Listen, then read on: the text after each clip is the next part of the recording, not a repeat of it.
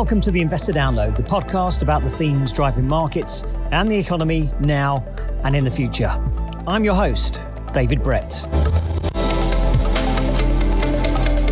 Bill Gates recently said at a conference that Teslas and turbines won't save the planet and only innovation will. Uh, so it's really lucky that we have today someone who's an expert in AI, digital innovation, and data. Dr. Ayesha Khanna, she's CEO and co founder of Addo. Dr. Khanna, thank you very much for joining us. Thank you so much for having me here. And you've come a long way as well. You just come over from LA, right? I just did yesterday. That's and right. you're in St. Louis. I am. Is that to do with work? It does. I have a number of clients there. We build intelligent data platforms and AI engines for them. And just for a bit of background for some of the listeners who may not know who you are, how did you get into the AI side of things and da- all things data? Oh gosh, I have been doing data my whole career. After I did my master's, I joined. Um, a number of banks on Wall Street working as a software engineer and specifically implementing quant models for algorithmic trading.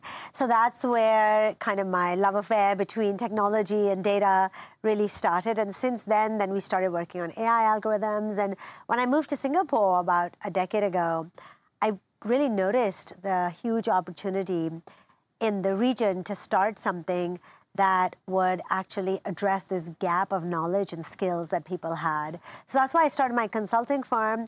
We did very well in Asia. Now we're expanding to America. Brilliant stuff. Okay, so today we're going to talk about harnessing innovation in the future yes. and certainly the mega trends of the future. So, can we start with um, how we might live? So, living spaces, and I'm thinking especially given what we've been through over the last two years with COVID, what does uh, the cities of the future look like and our living spaces look like? Look, cities in the future have to be pandemic resilient now. And that's only possible if you add in a layer of technology to it that allows us to do everything that we need in our daily lives without having to venture out very far from the few city blocks within which we live. And this concept of the new smart city is called the 15 minute city which says that everything should be within 15 minutes walking distance. And everywhere from Saudi Arabia's new city to Singapore's new townships to China's new cities to France, everybody's talking about this concept. Now, the only way that's possible is that if every space becomes multifunctional and multidimensional, and that's only possible by putting a layer of digital on it. So whether you are trying to, instead of going to a hospital, you are using a handheld ultrasound, which is made by Butterfly iQ and attached to artificial intelligence in your iPhone. That is substituting for regular ultrasound checkups for everything from baby health, tumors, or the AI, if it notices a problem, will go and send a message to a doctor. This is the kind of innovation that allows us to be resilient to any lockdowns, whether that is because of pandemics or war or any other climate crisis. So, if everything's within a 50 minute space, what do people do for exercise? Yes, wonderful question. Well, there are more and more at home gyms. One of them, which I really like, is Tonal. Tonal is essentially um, like an LED screen on your wall, but it's attached to hydraulic arms that you can pull down and they're digitally controlled by an AI gym trainer. So, your gym trainer is an artificial intelligence agent within your uh, gym on the wall, and it can see you and check your form through computer vision. It knows and connects with your Apple Watch and knows your heart rate, and eventually it can also tell how much you're sweating. And all of this it uses to personalize the program and push you, because we all need to be pushed in the gym. Um, and so it is pushing you to become healthier and stronger. And this combination of shrinking hardware, which has more computational power in it, combined with AI, uh, sensors, data, is allowing spaces to become multifunctional. Yeah, I think it actually needs to be pushed to the gym rather than being pushed in the gym. So this is like a this is this is more an advanced version of something like a Peloton. Yes, absolutely. Which I, which I love Peloton because I have one, but this is a next level because it's not. Uh, it's an artificial intelligence that is essentially your trainer. Okay, and also if these cities of the future are within a 15 minute space, a lot of the problems within lockdown was with mental health and people yes. being stuck in the same place. So, how are governments thinking about that side of things? I think that's a really important question. Um, so many of us felt that we couldn't meet people. So, one of the things in smart cities that we're trying to do is have spaces be more multifunctional so that people spend less time in uh, commuting, for example, under normal circumstances, and therefore have more quality time with their families and to spend on mental health and, and gyms and physical workouts and with friends. And for that, um, that's why we would have car free, pedestrian areas and volocopter drone taxis between these hyper-local communities. So every community, you get everything you need within that space, whether it's your child's school or your co-work space or your vertical farming produce um, grocer. All of this is within 15 minutes of where you need. So you save tons of time and stress because you're not commuting. And this is also very good for the environment as well. So that's one way these, these multifunctional spaces are designed to free up your time. And another way that people are doing that is this whole concept of the metaverse or spaces which have more social presence. So when we have Zoom fatigue, it's because it's so unnatural to us, and we don't get any of the non-verbal cues that we get from each other when we're sitting together that make us feel comfortable and relaxed. And so using immersive or virtual reality, this kind of new social presence technologies will use computer vision to really uh, pick up on the non-verbal cues. So when we're in these immersive environments, we appear as we are. When we shake each other's hands through haptic gloves, we can sense uh, the touch and the firmness of our touch, and that builds trust and authenticity. And when we talk to each other, the acoustics is set up in such a way that we can hear somebody from the left side or the right side or in front. And I think this will help us feel a bit more relaxed and not so isolated from each other in case of a pandemic in the future.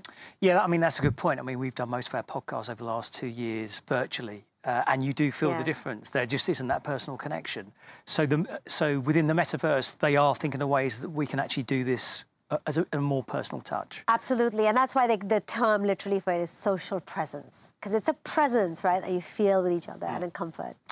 Um, just go back to cities for a second. What do these cities look like? Are we still going vertical or are they going to be flat? They're going to be vertical, um, but they're not going to be sprawling, right? So cities have London, New York, Mumbai. They've just become bigger and bigger, and kind of, in, you know, increase in tentacles. And getting from one end of the city to the other end is hugely time-consuming and complicated. But now, what's going to happen is we're going to have these little communities of cities. These hyper-local cities are four blocks wide, and then they're going to be connected by this hyper um, fast, uh, sustainable transport. It could be trains, it could be by sea, or it could be by air with drone taxis, and they're all electric, so it's very sustainable. So that allows us to even have a city like a line, for example, which NEOM has in Saudi Arabia. So one can imagine it, and if it's built correctly, you can reach whoever you need to very, very fast. But for 90% of your needs, you're right there within your community. And this goes back to such an old concept when we had little villages where we knew everybody and we, uh, you know, were happier and richer. And research shows that aging populations, people live longer when they have a sense of community. So there won't be Elon Musk style tubes underneath the ground. they might be. You mean the Hyperloop? Yeah. Absolutely. I think the Hyperloop is especially good. Um, in tests, they've shown that human beings, we can't tolerate it because of the G forces, or at least yet till some innovation happens. But for transporting goods and services, that's where people are thinking now using Hyperloop kind of uh, transport tubes. And what are the buildings made of? Is there some kind of futuristic material that can be made of? And it could be futuristic, but a lot of people are now thinking of treated wood um, as a great alternative. Now, we know that concrete which is used in so much construction all over the world, is the third largest emitter of greenhouse gases in the world after the US and China. Literally, would be the third largest country if we ranked it that way.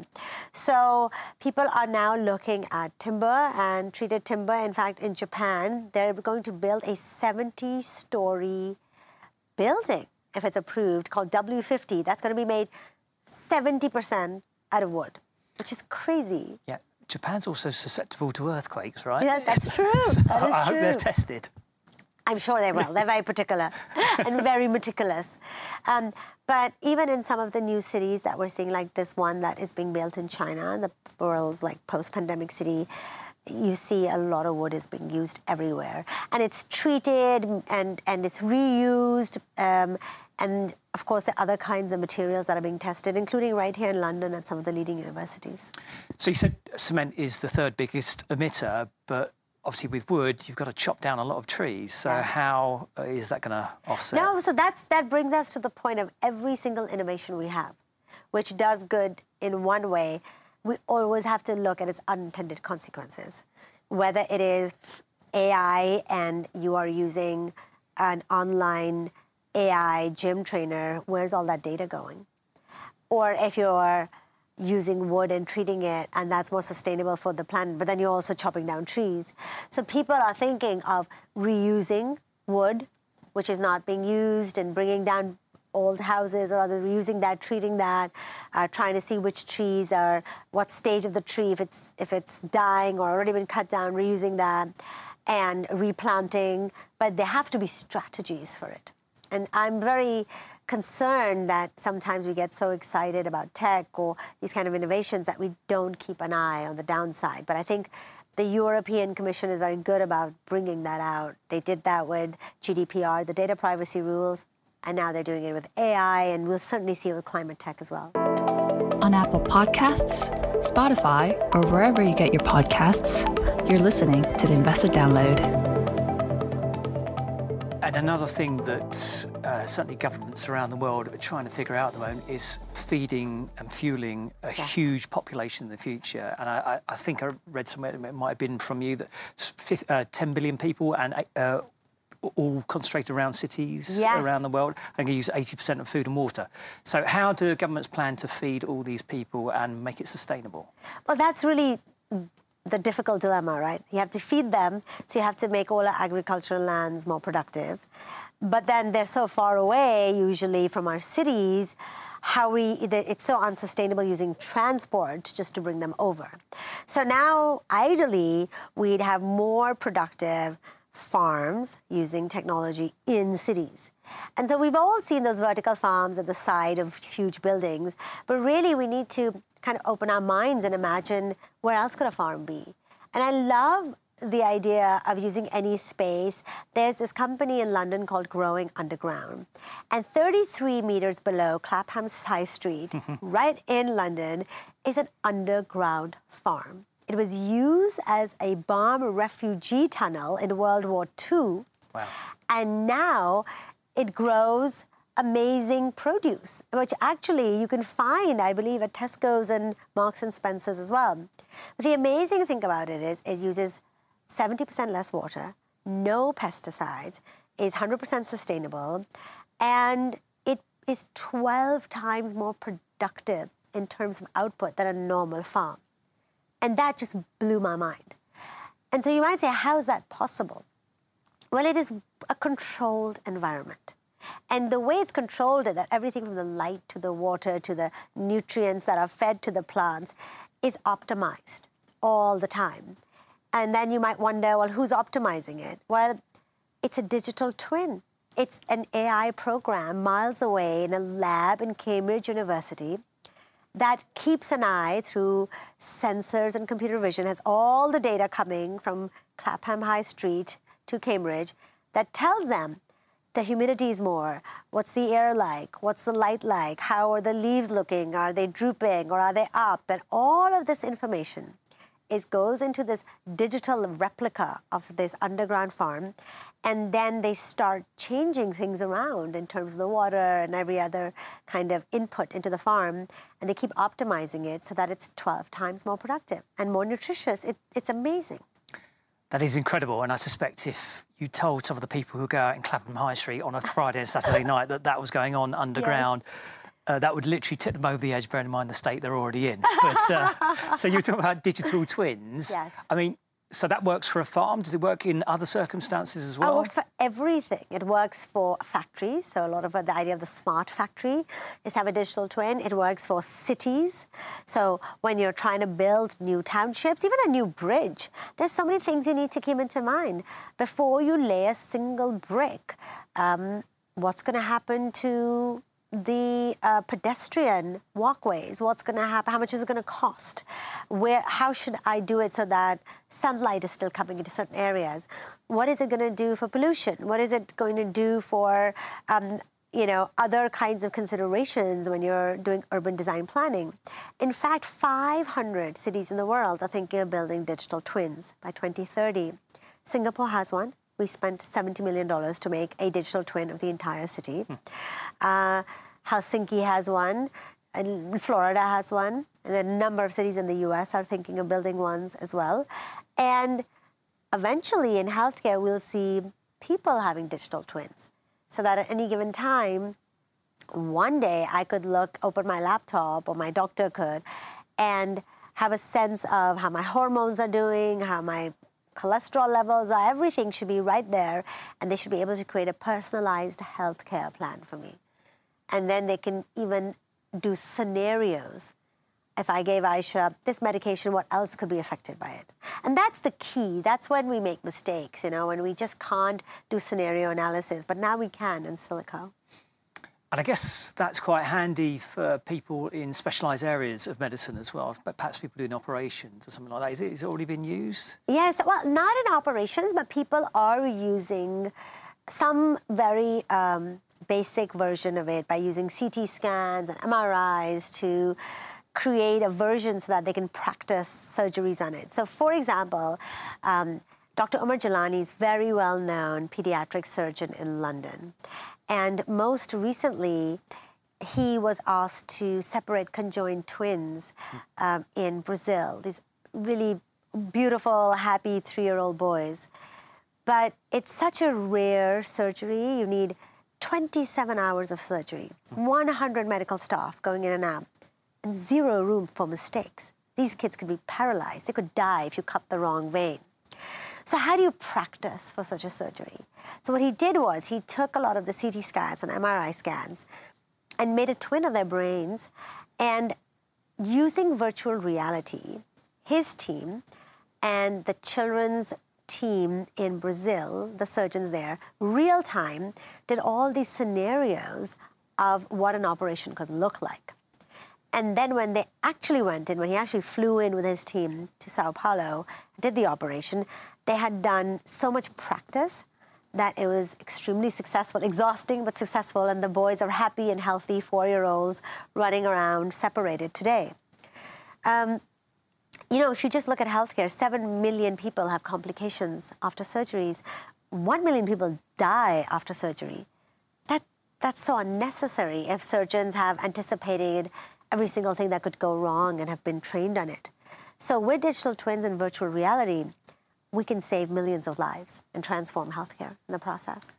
What strikes me about our conversation so far is, although we're talking about megatrends of the future, a lot of this stuff is already going on at the moment, and that seems incredible. Probably away from all our eyes, or most of our eyes, oh, anyway. Oh, absolutely. In fact, I tend not to talk about things like are super futuristic, although I study them. But I think people need to know real cases that are happening right now. That's what resonates with them, that's what excites them, and that's what motivates people to upskill themselves and their children and their friends so that they're prepared for this new economy and this digital world we're going in. Hmm.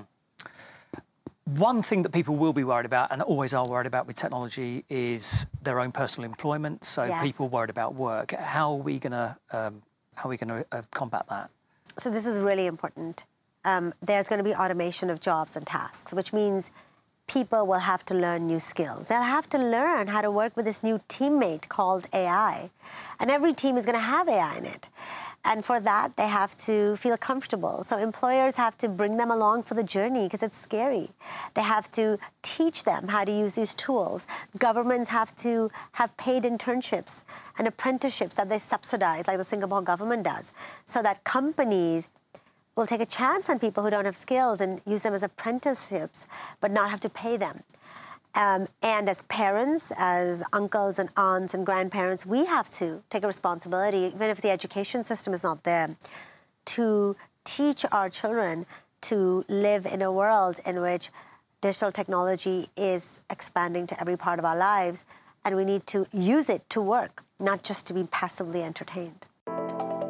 Get in touch with us by email at schroderspodcasts at schroders.com or visit our website, schroders.com forward slash the investor download.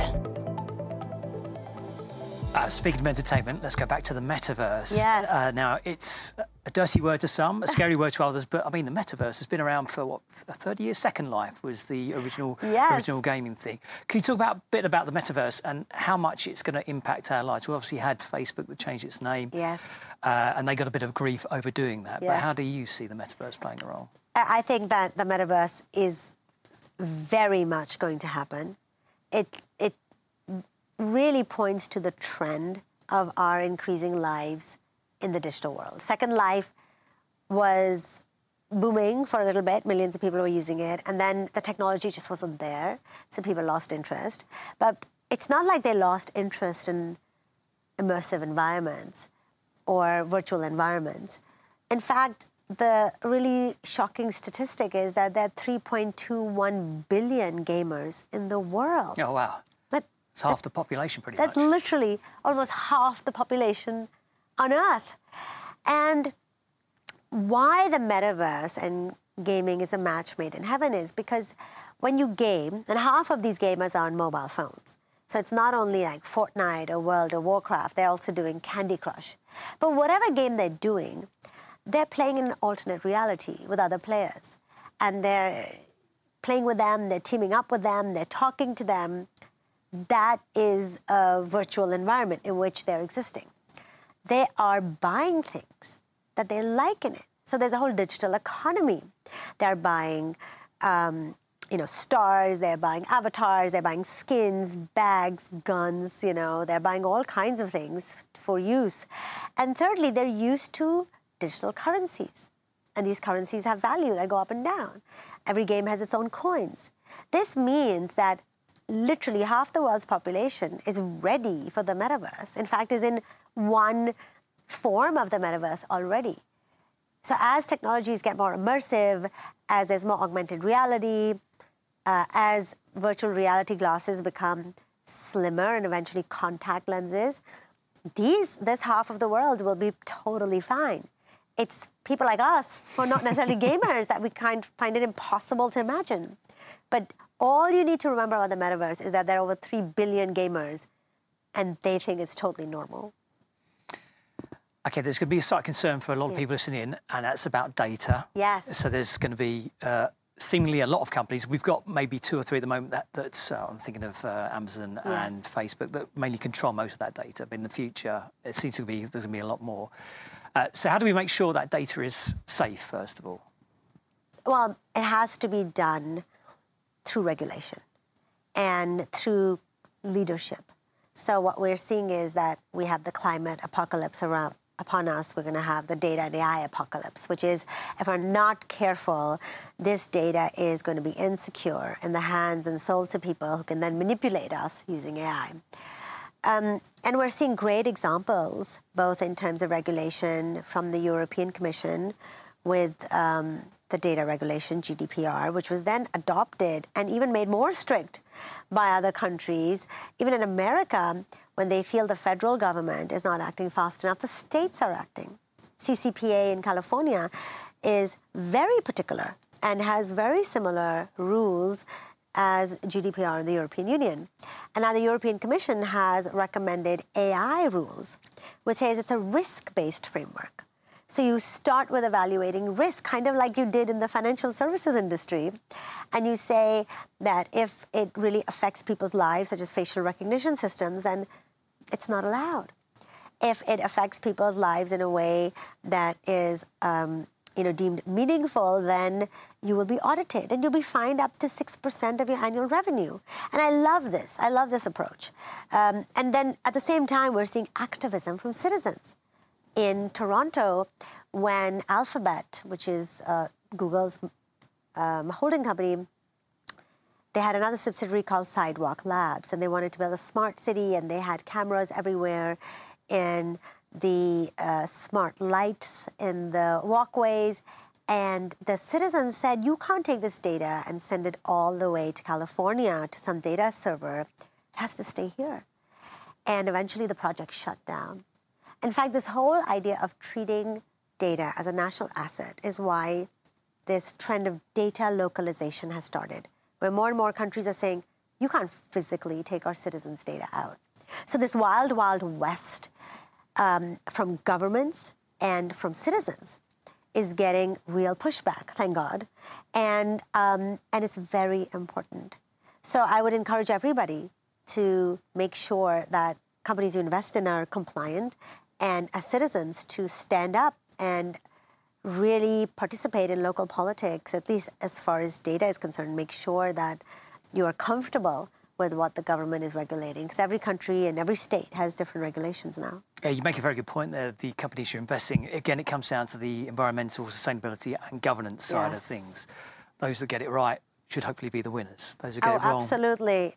We're already seeing millennials and younger are there's a there's literally like a backlash against companies that are not sustainable. And it's going to be the same thing. There'll be a backlash. Companies that don't take care of data are not responsible, do not show that they are respectful of what is called data dignity of human beings. Um, they will have a backlash. They will suffer economic losses. So it's both uh, good morals and good for business. Okay, and one final question yes. uh, because there is going to be a lot of data and there's got to be a lot of power to yes. uh, drive all that data and save all that data. So we've touched on sustainability throughout the conversation. How does it work uh, with data, holding that data, and obviously powering all these computers in the world that's going to drive us forward? Oh my gosh, that's such a good question, and people don't pay enough attention to it. We talk so much about AI and data, I certainly do as well, but 1% of global electricity is funneled into powering data centers. And that's, we're at the tip of the iceberg. If we have smart cities and we have connected systems and we have robots everywhere and AI everywhere, that's going to explode billions of connected devices.